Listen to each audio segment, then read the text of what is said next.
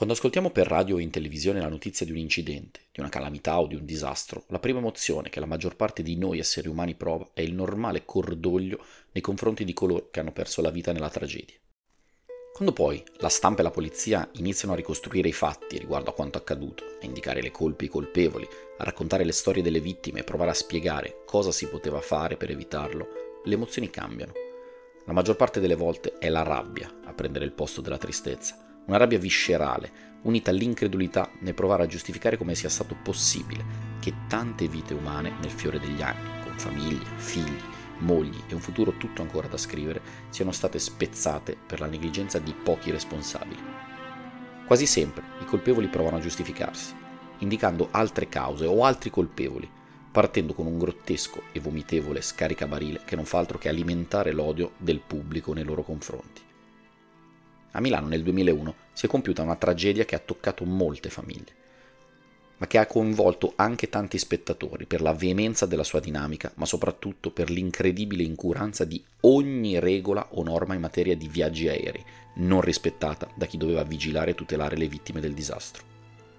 La mattina dell'8 ottobre 2001, più di 100 persone sono uscite di casa salutando i propri cari senza sapere che sarebbe stata l'ultima volta hanno percorso la strada che li separava dall'aeroporto e si sono imbarcati sul volo in direzione Copenaghen.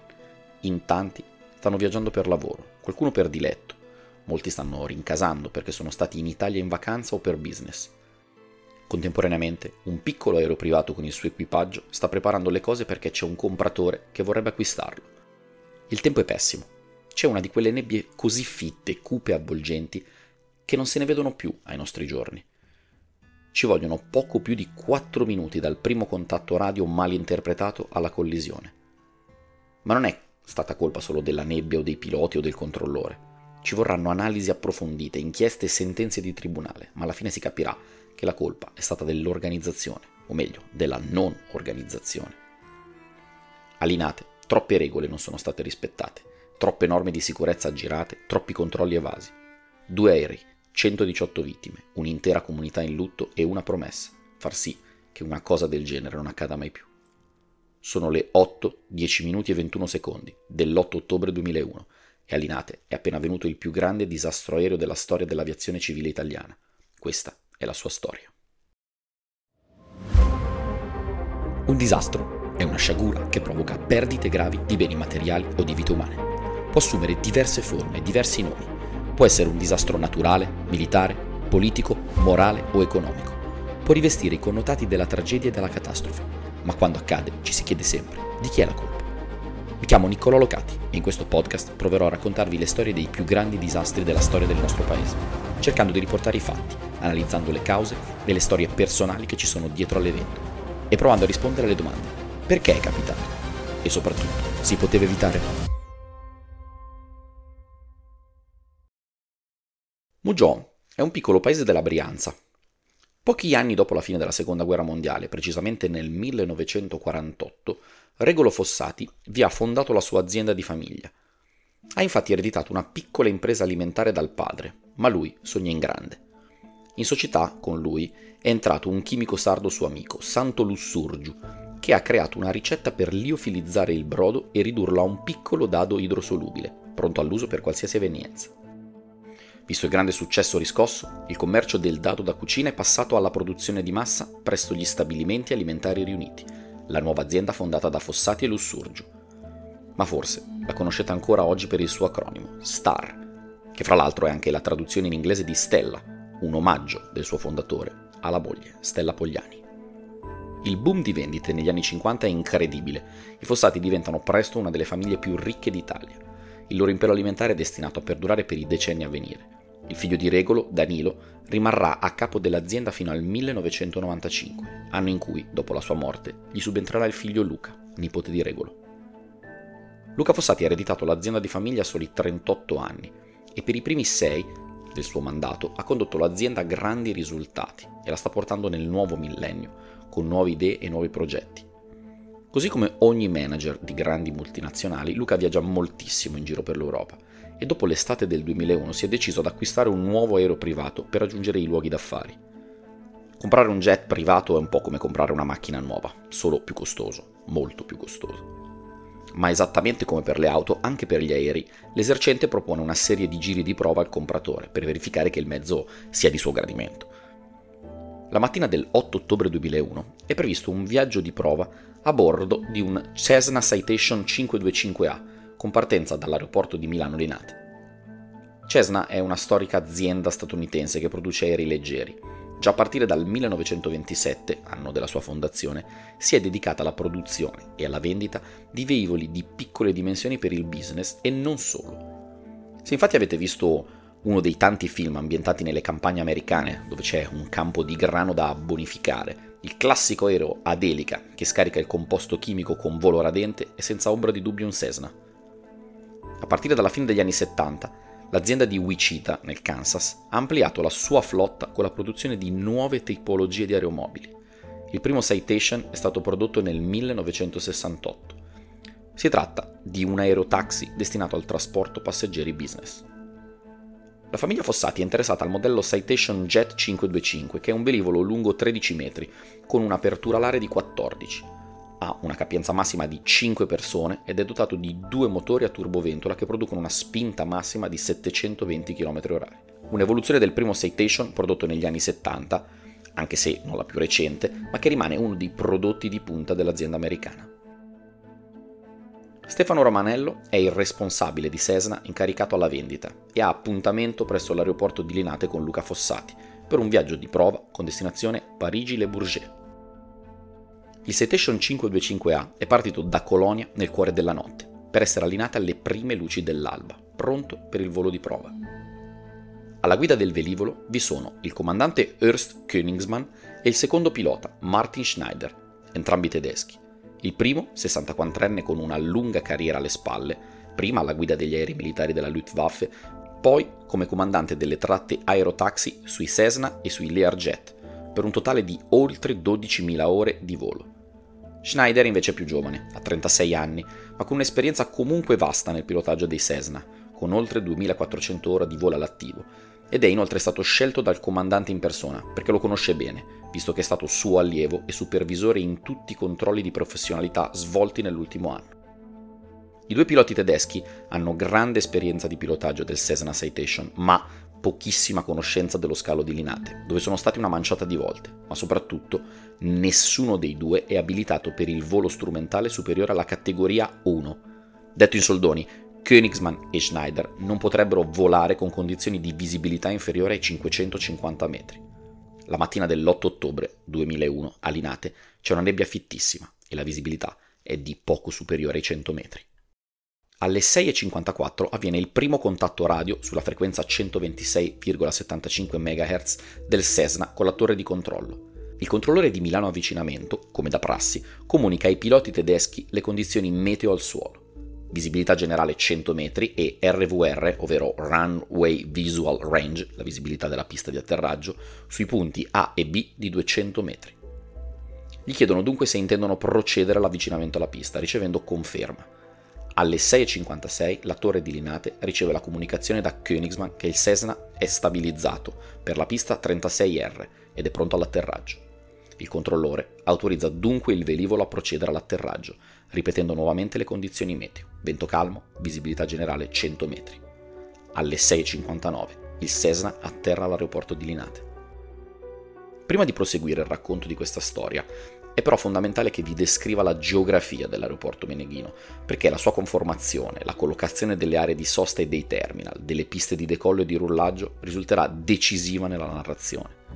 Proverò a descriverlo il più dettagliatamente possibile, ma se volete comprendere meglio vi consiglio di aprire una qualsiasi app di mappe e cercare l'aeroporto con visuale satellitare. Vi tornerà più facile capire la dinamica dei fatti. Immaginatevi la struttura aeroportuale come inserita in un grosso rettangolo, la base più corta, in basso, e l'altezza più lunga. Il terminal aeroportuale, dove si effettuano i check-in, gli sbarchi e gli imbarchi, è posizionato a nord-est, nell'angolo in alto a destra del nostro rettangolo. Proprio di fronte al terminal vi è il principale aeropark della struttura. All'aeroporto di Linate esistono due aree di sosta degli aerei. La prima e più grande, dedicata agli aerei di linea, è quella posta proprio di fronte al terminal, ribattezzato Piazzale Nord, mentre una seconda zona di parcheggio, dedicata invece agli aerei di aviazione generale, business e i jet privati, è posizionata completamente dalla parte opposta, nella zona nord-ovest dell'aeroporto, nell'angolo in alto a sinistra del rettangolo. Questa zona è denominata Piazzale Ovest. Dal Piazzale Nord parte la via di rullaggio principale, ovvero l'unica strada percorribile dagli aeromobili per imboccare la pista di decollo. Questa strada, che va percorsa in direzione sud, cioè dall'alto verso il basso, si sviluppa lungo tutto il lato destro del nostro rettangolo e una volta raggiunto l'angolo in basso a destra del perimetro aeroportuale si effettua una drastica inversione U per immettersi sulla pista di decollo. A Linate ci sono a dire il vero due piste di decollo e atterraggio. La principale è la 36 destra, 18 sinistra, ed è lunga 2442 metri e accoglie tutto il traffico aereo dell'aeroporto. Nella nostra mappa la potete immaginare posta al centro del rettangolo, leggermente spostata verso destra, parallela ai due lati lunghi della figura, e lunga dalla base fino a quasi all'apice superiore del rettangolo. La seconda pista, invece, è più piccolina ed è collocata in alto a sinistra rispetto alla pista principale, esattamente fra questa e il piazzale ovest, ed è lunga solo 600 metri e viene utilizzata esclusivamente per gli aerei di aviazione generale, velivoli di piccolo calibro dunque. La nomenclatura delle piste di un aeroporto è univoca in tutto il mondo. I numeri stanno a indicare l'orientamento magnetico della pista. Ad esempio, nel caso di Linate, la pista è orientata verso nord, quindi a 360 gradi, ecco perché si chiama 36. Mentre il culmine ha un orientamento opposto, verso sud, cioè a 180 gradi, quindi la sigla è 18. Le lettere indicano invece la presenza di più piste parallele all'interno dell'aeroporto. R sta per right, mentre L per left, in base alla posizione l'una rispetto all'altra. A Linate, ad esempio, la pista principale è la 36 right 18 left, mentre la secondaria è la 36 left 18 right. Non esiste un senso prefissato per il decollo o la partenza, questo dipende dalla direzione e dall'intensità del vento. Decolli e atterraggi devono infatti avvenire sempre contro vento. Per questo l'orientamento della pista varia in base alle condizioni della giornata. Gli aerei in fase di decollo che partono vicino al terminal, da Piazzale Nord quindi, percorrono la main taxiway, la via principale di rullaggio di cui abbiamo parlato prima, che è parallela alla pista, mentre gli aerei di aviazione generale, parcheggiati nel piazzale ovest, imboccano la pista secondaria dall'angolo in alto a sinistra. Le cose si complicano maggiormente per gli aerei parcheggiati nel piazzale ovest che però devono decollare dalla pista principale. Per ora il tragitto per raggiungere la pista è molto, molto più lungo, perché praticamente devono circumnavigare l'intero aeroporto, passando dal vertice in alto a sinistra a quello in basso a destra. Il primo collegamento fra Piazzale Ovest e Nord è una via di rullaggio che in gergo tecnico è ribattezzata R5, Romeo 5. R sta infatti per via di rullaggio. Questa strada è molto lunga, ma non incrocia mai la pista principale perché si ferma a qualche decina di metri prima. Tuttavia il piazzale ovest è collegato alla pista principale con un'altra strada di rullaggio, la Romeo 6.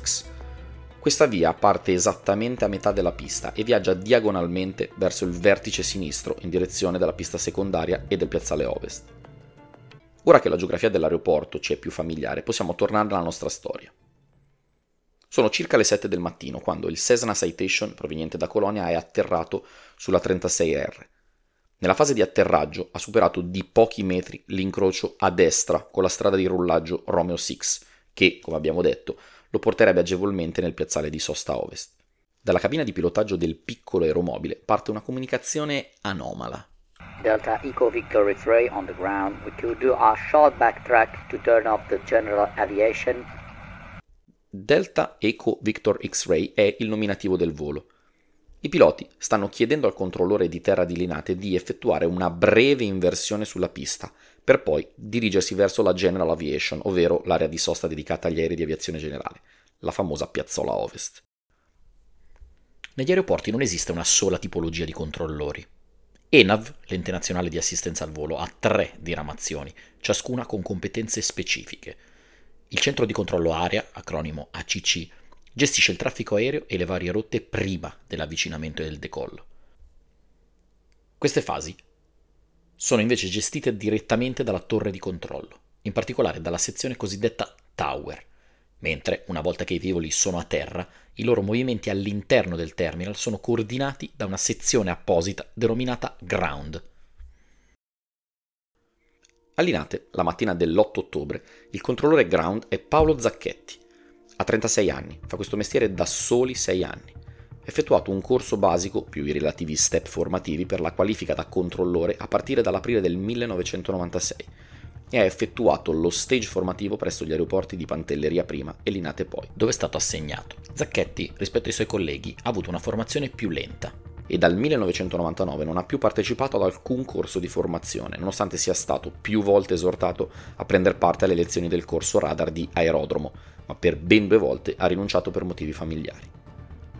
Zacchetti risponde dunque al Cessna, dando il consenso ad effettuare la manovra richiesta e rimanendo in attesa che l'aereo lo ricontatti quando avrà imboccato la Romeo 6.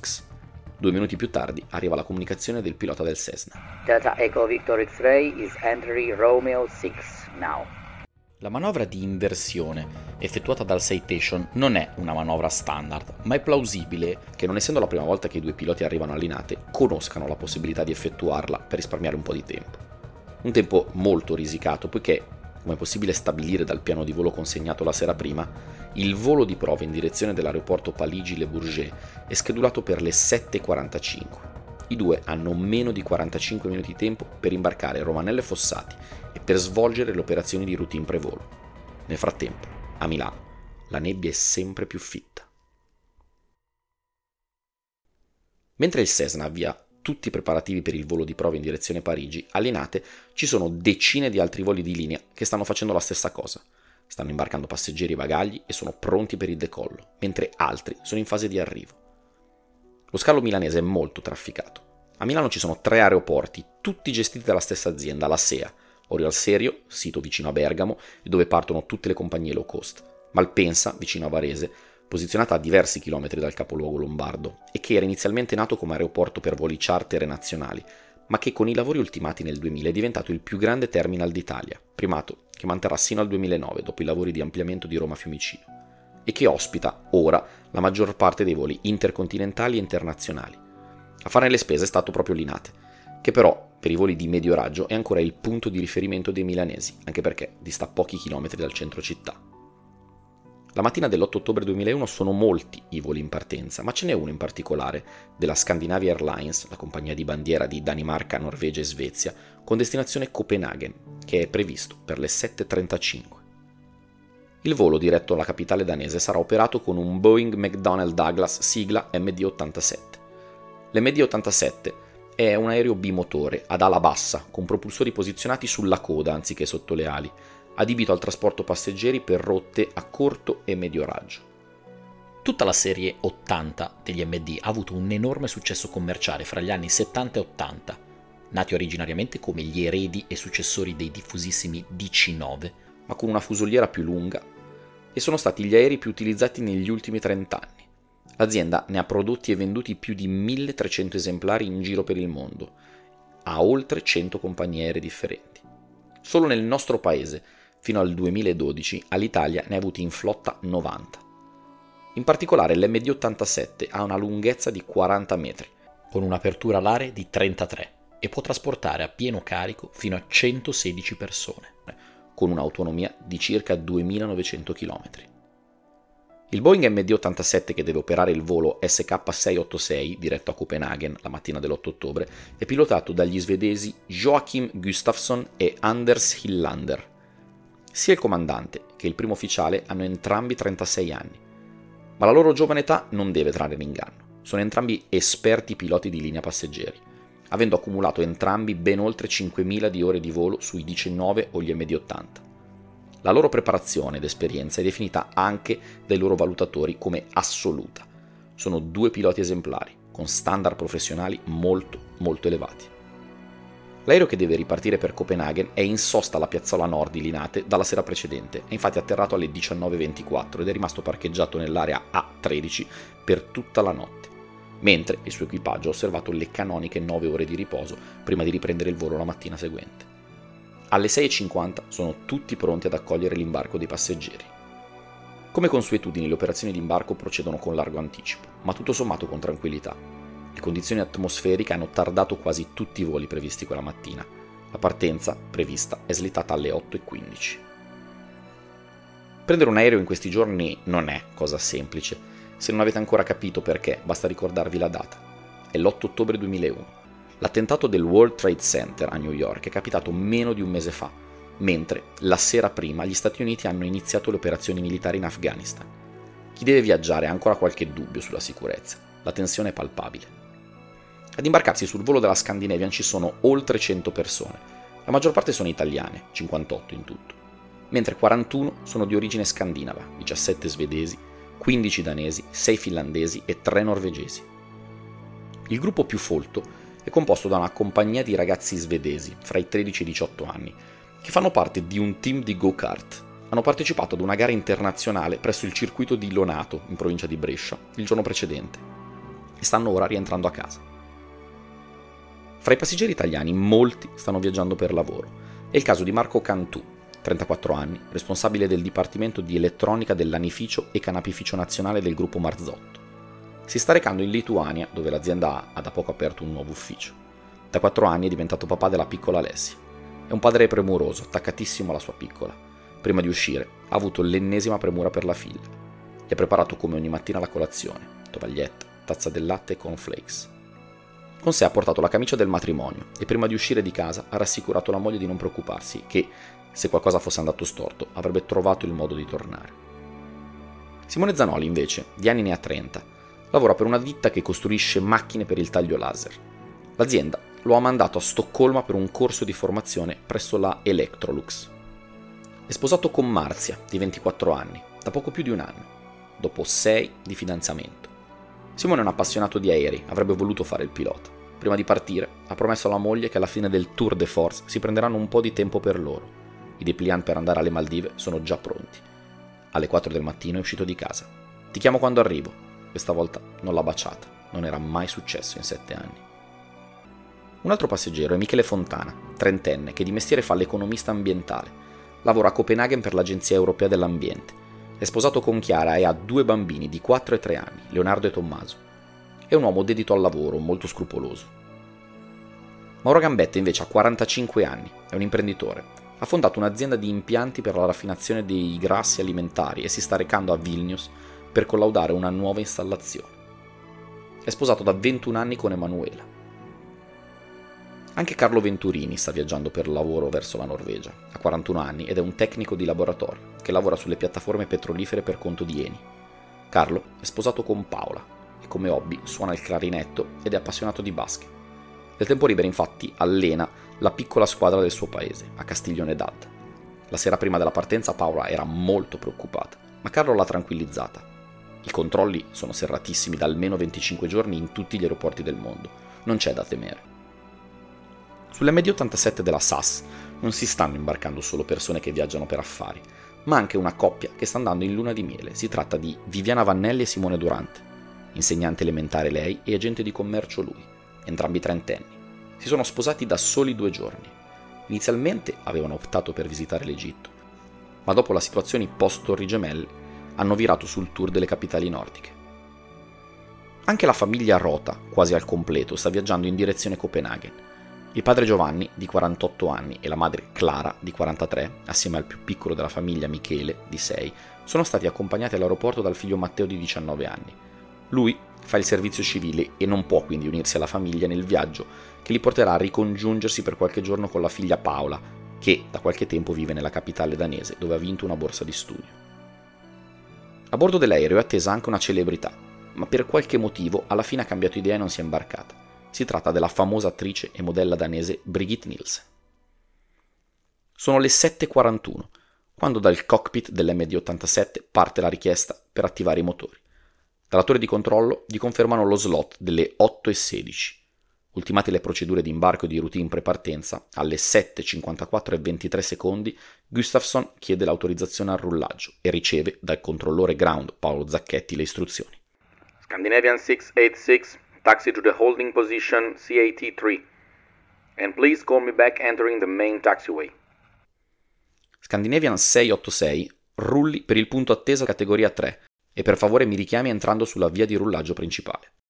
Quasi contemporaneamente, precisamente alle 7.58 e 23 secondi, il pilota del Cessna, Königsmann, sulla frequenza Linate Ground 121,8 MHz, chiede l'autorizzazione all'avvio dei motori. Dalla torre di controllo arriva l'ok e gli viene comunicato che il suo slot di decollo sarà quello delle ore 8 e 19. La distanza fra gli slot originali dei due aerei era di 10 minuti. La confusione dovuta al meteo, i ritardi e la ridistribuzione delle tabelle di decollo ha fatto in modo che questo tempo si sia ridotto a soli 3 minuti. Linate, buongiorno. Delta Eco Victor X-Ray. Request start up with information Charlie. Delta India Eco Victor X-Ray, buongiorno. Please speak a bit louder, thank you. You are clear to destination via Saronno 5 Alpha. Arles 8 Alpha transition, 600 feet initial climb. Delta India Eco Victor X-Ray is cleared to destination. Saronno 5 Alpha after Argon on 8 Alpha departure. Climb initially 600. Okay, Arles 8 Alpha, the transition startup is approved according to the slot 0619. Alle 7.59 e 41 secondi Zacchetti, dal controllo a terra, chiede al pilota dell'MD-87 di contattare direttamente la torre di controllo spostandosi sulla frequenza 118.1 MHz. Una volta raggiunto al traverso della stazione dei Vigili del Fuoco, posta all'incirca a metà della via di rullaggio principale. Passing the fire station, call tower 181 by. Alle 8.01 secondi Gustafsson passa sulla nuova frequenza del suo apparato radio e inizia a comunicare con il controllore della torre. È importante notare che da questo momento in avanti l'MD87 e il Cessna sono sintonizzati su due diverse frequenze e non saranno dunque più in grado di ascoltarsi reciprocamente. Quattro minuti più tardi, alle 8.05.44, arriva l'autorizzazione al rullaggio per il Cessna dal controllore ground. Delta Victor X-Ray, Taxi North, via Romeo 5, QNH 1013. Call me back at the stop bar of the main runway extension. Zacchetti indica esplicitamente di rullare in direzione nord, attraverso la Romeo 5, e di ricontattarlo una volta giunti alla stop bar del prolungamento della pista principale. In questa frase ci sono indicazioni preziose. Al Cessna viene dunque comunicato di rullare sulla strada che circumnaviga l'aeroporto e di fermarsi in presenza della stop bar sul prolungamento della main runway, come abbiamo detto, infatti, la Romeo 5 non incrocia mai la pista di decollo. Nella parte superiore, quella dove il prolungamento virtuale della pista la incrocia, vi sono invece le stop bar che servono ad arrestare gli aerei in fase di rullaggio sulla Romeo 5, mentre è in corso un atterraggio o un decollo. In qualsiasi aeroporto ci sono diverse tipologie di luci a terra. Ad esempio, le luci verdi poste al centro della carreggiata indicano le principali vie di rullaggio e aiutano i piloti a mantenere i velivoli sulla strada, anche con scarse condizioni di visibilità. Le stop bar invece sono delle linee luminose composte da luci rosse, che delimitano un incrocio di una via di rullaggio con la pista di decollo e atterraggio. La funzione delle stop bar è, come potete immaginare, vitale. I controllori di terra infatti gestiscono da remoto l'accensione e lo spegnimento delle stop bar e i piloti non possono categoricamente superare una stop bar illuminata poiché andrebbero ad invadere la pista principale con il rischio di causare una collisione fra aeromobili. C'è solo un problema. All'INAT, dal 1998 l'impianto è malfunzionante e non è stato fatto nulla per ripristinarlo. Sono dunque più di tre anni che i controllori ground non sono in grado di attivare e disattivare le stop bar. Si è dunque creato un paradosso. All'INAT è diventata prassi quotidiana attraversare le stop bar illuminate, perché rimangono sempre accese. Alle 8.05.56 il Cessna Citation risponde al ground control. Roger via Romeo 5 and 1013 and call you back before reaching main runway. Fate molta attenzione alle parole del pilota del jet privato. Riascoltiamolo. Roger via Romeo 5 and 1013 and call you back before reaching main runway. La prima cosa da sottolineare è che il pilota del Cessna non ha rispettato la prassi di ripetere alla perfezione le indicazioni del controllore. Ha confermato la via Romeo 5 e ha dichiarato che richiamerà prima di raggiungere la pista principale. Attenzione bene, sta parlando di pista principale e non di prolungamento della pista, come aveva detto il controllo ground. Inoltre, manca completamente la parte sul rullare verso nord, una parte piuttosto importante delle indicazioni ma dal controllo di terra non sembrano preoccuparsi di questo errore e così il Citation, con a bordo i due uomini di affare e i due piloti, inizia a muoversi. Dopo circa 30 secondi, precisamente alle 8.06.23, avviene un'ulteriore comunicazione fra Zacchetti e un altro aeromobile, codice identificativo LXPRA, a sua volta parcheggiato nel piazzale ovest. Ok Romeo Alfa, rullate a nord Romeo 5, QN1013. Vi dovrete accordare ad una citation marca Delta India Eco Victor X-Ray che sta rullando anche lui sulla Romeo 5. Ovviamente non è in vista e con i limiti di autorizzazione avete la stop bar all'estensione pista principale sul Romeo 5. La comunicazione è avvenuta in italiano, sulla stessa frequenza dove è sintonizzato il Cessna, ma in una lingua che nessuno dei due piloti del Citation può comprendere. L'altro aereo privato deve dunque attendere il passaggio del Cessna e accodarsi a lui lungo la Romeo 5 per il rullaggio. Königsmann alle 8.08 e 23 dal Cessna, di sua iniziativa e senza essere interpellato dal controllo ground, invia la seguente comunicazione radio. Delta India Echo Victor X-Ray is approaching Sierra 4. Comunica che si sta avvicinando a Sierra 4. Zacchetti chiede conferma della posizione del velivolo. Delta India Echo Victor X-Ray, confirm your position. Approaching the runway, Sierra 4. Delta Victor X-Ray, Roger. Maintain the stop bar. I'll call you back. Roger, hold position. Il Cessna Citation con a bordo Romanelle Fossati ha imboccato la via di rullaggio sbagliata. Invece di partire a sinistra, verso nord sulla Romeo 5, si sta dirigendo verso destra, a sud, lungo la Romeo 6, che è la stessa strada che ha percorso qualche ora prima quando è atterrato. Le condizioni di visibilità sul piazzale ovest sono sempre pessime, ma quelle della segnaletica orizzontale sono anche peggio. Le linee gialle che indicano le vie di rullaggio sono sbiadite, scolorite e persino i caratteri con cui sono stati indicati i nomi delle vie non sono conformi agli standard internazionali. Il font utilizzato per scrivere R5 o R6 porta a confondere i due numeri. Inoltre, tutta la segnaletica verticale è coperta dalla fitta vegetazione. Königsmann e Schneider stanno pilotando il jet privato su una strada che li porterà presto ad incrociare la pista di decollo. Ma a un certo punto si trovano davanti a una linea di stop gialla con dicitura Sierra 4. Ecco il motivo della comunicazione. È proprio in questo momento che l'assurdo tocca il suo punto di culmine. Nessuno dei controllori di Linate ha conoscenza dell'esistenza del punto Sierra 4. Non solo, quella indicazione non è presente in nessuna mappa dell'aeroporto. Questa gigantesca svista è stata provocata dal fatto che a seguito di lavori per migliorare la viabilità dell'aeroporto nel 1996 sono stati introdotti 5 nuovi punti di stop, Sierra 1, 2, 3, 4 e 5, con l'obiettivo di regolarizzare il traffico degli aeromobili fra le zone di sosta ovest e nord. Ma siccome i lavori sono stati svolti grossolanamente, il gestore del terminal ha deciso di non utilizzare la nuova toponomastica. Risultato, al suolo da oltre 5 anni ci sono linee, lettere e numeri che nessuno sa cosa siano e di cui nessuno, a parte pochissimi, conosce l'esistenza. Siamo al paradosso che i piloti del Cessna, nel loro errore, hanno però dato diverse indicazioni che potrebbero far scattare dei campanelli d'allarme nei controllori. Purtroppo, però, le persone in ascolto non si rendono conto dell'effettivo, clamoroso errore in corso, rimanendo convinti che tutto stia procedendo secondo i piani. Nell'ultimo messaggio Zacchetti ha dato l'ordine al Cessna di mantenere la posizione presso la stop bar, lui è convinto che quel Sierra 4, indicatogli da Königsmann, sia la linea di arresto presente sulla Romeo 5, all'altezza del prolungamento della pista principale. Il Cessna si trova un chilometro più a sud, in mezzo alla nebbia, a pochissimi metri dall'incrociare la pista di decollo. Alle 8.09.19 secondi, il controllore ground autorizza il pilota del velivolo Cessna a continuare il rullaggio. Delta Victor X-Ray, continue your taxi on the main apron. Follow the Alpha Line. Dieci secondi più tardi, dal Cessna rispondono. Roger, continue the taxi main apron, Alpha Line. That is correct, and please call me back entering the main taxiway. Delta India Echo Victor X-Ray, I'll call you on the main taxiway. Paolo Zacchetti ha dato indicazioni che avrebbero dovuto far scattare dei dubbi ai piloti tedeschi del Citation, ma la terminologia non è stata adeguata. Nella comunicazione parla di Main Apron, piazzale principale, e non, come dovrebbe, di North Apron, piazzale nord. La Alpha Line che Zacchetti ha indicato come linea da seguire è una linea di rullaggio marcata in giallo sulla superficie del piazzale nord e che corre per tutta la lunghezza di quest'ultimo in direzione nord-sud.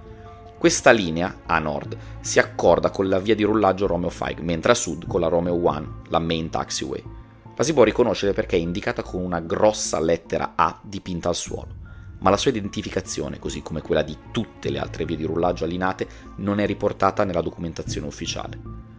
Come possono quindi i piloti tedeschi rendersi conto di essere nel posto sbagliato se devono orientarsi su mappe ufficiali dove non sono riportate le stesse indicazioni della segnaletica orizzontale? Ormai la frittata è fatta. Ognuno dei protagonisti della comunicazione dà conferma all'altro, senza accorgersi di essere nel posto sbagliato e purtroppo anche nel momento sbagliato. A conferma della convinzione del controllo ground della posizione del Cessna c'è la comunicazione radio successiva con il business jet italiano che era stato autorizzato a rullare poco prima, una volta passatogli davanti al Cessna. Lima Romeo Alfa, confermate che siete già sulla Romeo 5?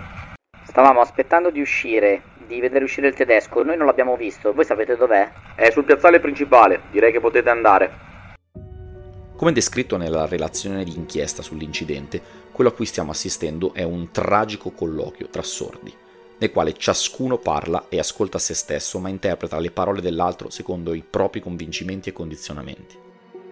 Il percorso del Cessna verso il suo destino prosegue lungo la Romeo 6, attraversando non una, ma ben due linee di stop la prima dipinta in bianco sull'asfalto e la seconda, questa volta illuminata con luci rosse accese, proprio a ridosso della pista. Alle 8.09.28 secondi, contemporaneamente all'ultima comunicazione fra Zacchetti e Königsmann, avviene il contatto radio, ma su una frequenza diversa, fra il cockpit dell'MD-87 della Scandinavian e la torre di controllo. Il volo diretto a Copenaghen ha ultimato il rullaggio e si trova al limite della pista di decollo, pronto per ricevere il via libera per quello che in gergo tecnico viene chiamato take-off. Scandinavian 686 Linate clear for takeoff of 36. The wind is calm, report rolling. When airborne, score guided. Gustafsson e Highlander portano i motori alla massima potenza per iniziare la spinta massima per il decollo. Il take-off avviene a una velocità elevata, questo per garantire la cosiddetta portanza delle ali, ovvero il sostentamento del peso dell'aereo per permettergli di staccarsi da terra. Durante questa fase qualsiasi aeromobile attraversa tre diverse velocità. La V1, detta velocità di decisione, è il punto in cui la velocità è arrivata al massimo, oltre il quale l'aereo non si può arrestare, il famoso punto di non ritorno. Da quel momento anche una brusca frenata porterebbe il velivolo fuori dai limiti della pista. Questo limite deve essere annunciato a voce dai piloti. Vi è poi la VR, superiore alla V1, ed è il momento in cui la velocità è adeguata affinché il pilota possa attivare la leva dell'equilibratore, manovra che permette all'aereo di staccare il muso da terra e sollevarsi. La V2 è infine la velocità raggiunta una volta toccati i 15 metri d'altezza e, per così dire, la velocità di sicurezza. A quell'altezza e a quella velocità il volo può proseguire anche in caso di malfunzionamento istantaneo di uno dei due motori. Le velocità raggiunte da un MD-87 per il decollo toccano punte di 300 km/h. Una volta chiusa la comunicazione con la torre e ricevuto l'ok al decollo, i motori del McDonnell Douglas ci mettono qualche decina di secondi per raggiungere la massima potenza, dopodiché i piloti svedesi partono. È un decollo, come ne hanno fatti a centinaia, ma purtroppo sarà l'ultimo. Mentre i motori del volo Scandinavian salgono di giri, il Cessna Citation sta proseguendo il suo percorso lungo la strada sbagliata, la Romeo 6. Dal ground control sono convinti che siano in arrivo al piazzale nord, dalla Romeo 5, pronti per proseguire il rullaggio sulla via principale. Il fatto è che lungo quel percorso non ci sono intersezioni o altri stop, i due piloti tedeschi hanno già incrociato ed ignorato due stop bar e ormai sono dentro la pista principale. La nebbia è fitta, non si vede assolutamente nulla. È come essere in mezzo alle nuvole. Alle 8, 10 minuti e 21 secondi, il volo Scandinavian Airlines 686, dopo aver già raggiunto la VR, cioè la velocità necessaria per staccare il muso da terra e aver inviato il segnale di avvenuto decollo all'incirca a metà della pista, urta ad una velocità spaventosa il Cessna Citation. Al momento dell'impatto il Cessna è orientato di circa 10 gradi verso sud ed è posizionato esattamente in mezzo alla pista. Il contatto fra i due aerei dura solo un secondo, ma avviene in tre punti diversi.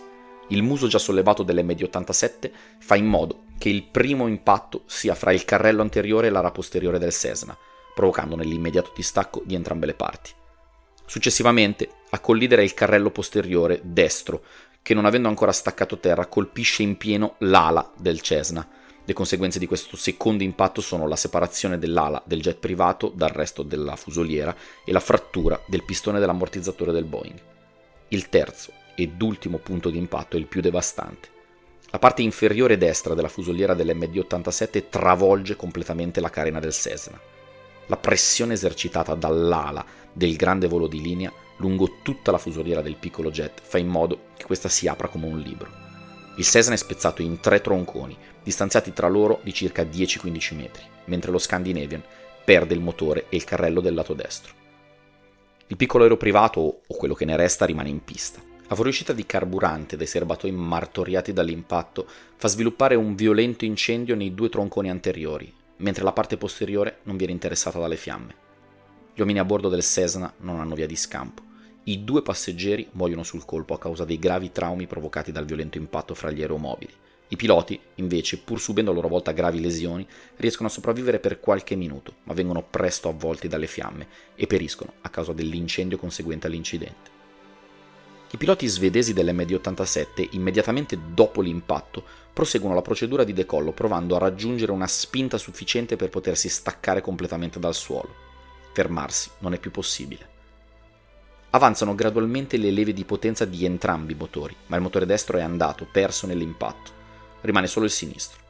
L'aereo si solleva e riesce a volare per circa 12 secondi ad un'altezza di circa 10 metri, ma purtroppo l'ingente quantità di detriti ingerita dopo l'urto produce un repentino calo della spinta dell'unico motore rimasto.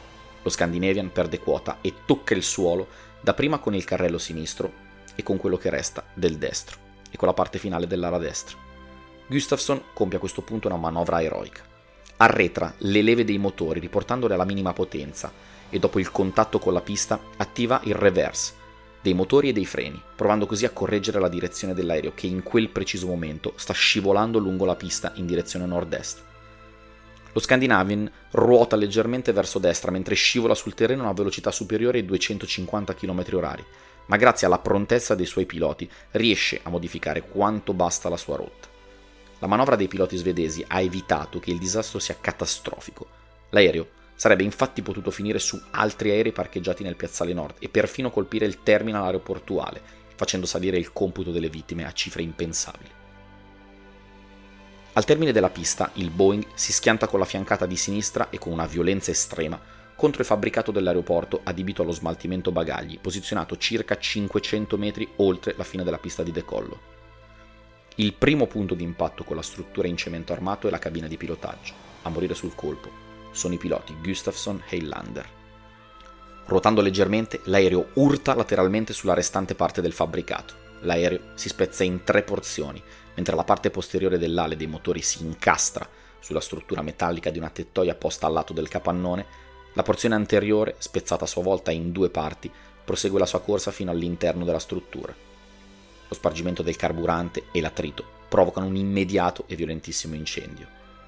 Un incendio devastante che in pochissimi secondi avvolge tutto. Ma l'inferno di fuoco non può più nuocere a nessuno. L'impatto dell'aereo con le strutture in cemento armato del capannone è già stato fatale per tutti. Tutte le donne e gli uomini a bordo dello Scandinavian 686 sono morte. Ma nell'incidente hanno perso la vita non solo le persone che erano a bordo dell'aereo, ma anche due operai assegnati allo smistamento bagagli e due addetti alla sicurezza. Si tratta di Francesco Moscatello, Girolamo Agnetta, Roberto Mastromauro e Luigi De Vivo, tutti dipendenti della SEA, che stanno lavorando nel momento in cui l'aereo colpisce la struttura e non hanno potuto fare nulla per mettersi in salvo. Muoiono senza nemmeno rendersi conto di ciò che gli sta accadendo intorno. Anche Pasquale Padovano sta lavorando nell'hangar coinvolto nel disastro quella mattina, ma si è allontanato per una pausa verrà avvolto dalle fiamme e subirà diversi traumi in seguito al crollo del tetto della palazzina. Dopo tanti mesi in terapia intensiva e decine di interventi si riprenderà, ma senza mai poter tornare a una vita normale. Le conseguenze dell'incidente se le porterà addosso per il resto della sua vita. 18 secondi sono trascorsi fra lo scontro tra il Cessna e l'MD-87 e l'urto finale con l'hangar bagagli. 18 secondi appena. Un tempo che sembra relativamente breve, ma a pensarci bene è più che sufficiente per permettere alle persone che sono a bordo di capire cosa sta succedendo. Un tempo fin troppo lungo per essere avvolti dal terrore, per realizzare che un tragico destino sta per abbattersi su ciascuno di loro. Alinate Sono le 8.11. La nebbia è ancora fittissima. Dopo il boato dello schianto è calato un silenzio irreale. Due aerei si sono scontrati. 118 persone hanno perso la vita. Un intero ramo dell'aeroporto va in fiamme e la pista è piena di detriti. Nessuno di quelli che avrebbero dovuto prevenire questo disastro si è ancora accorto di nulla.